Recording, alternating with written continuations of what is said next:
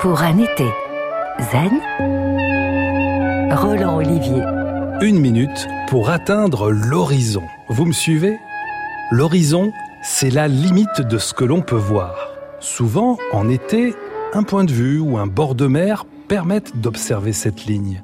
Une ligne mystérieuse, dont on sait qu'il y a quelque chose derrière qu'on ne perçoit pas. Cette limite existe aussi en nous. C'est ce qu'on appelle l'horizon intérieur. Être dans un éveil de pleine conscience permet de s'élever et de percevoir au-delà des limites provoquées par les pensées incessantes.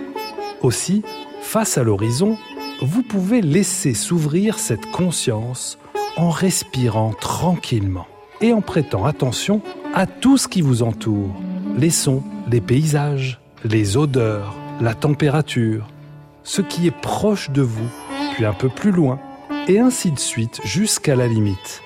Faites de votre mieux pour être totalement ouvert à ce que vous percevez de cet instant, y compris la joie que vous ressentez. Et tout cela en contact avec le va-et-vient de votre respiration.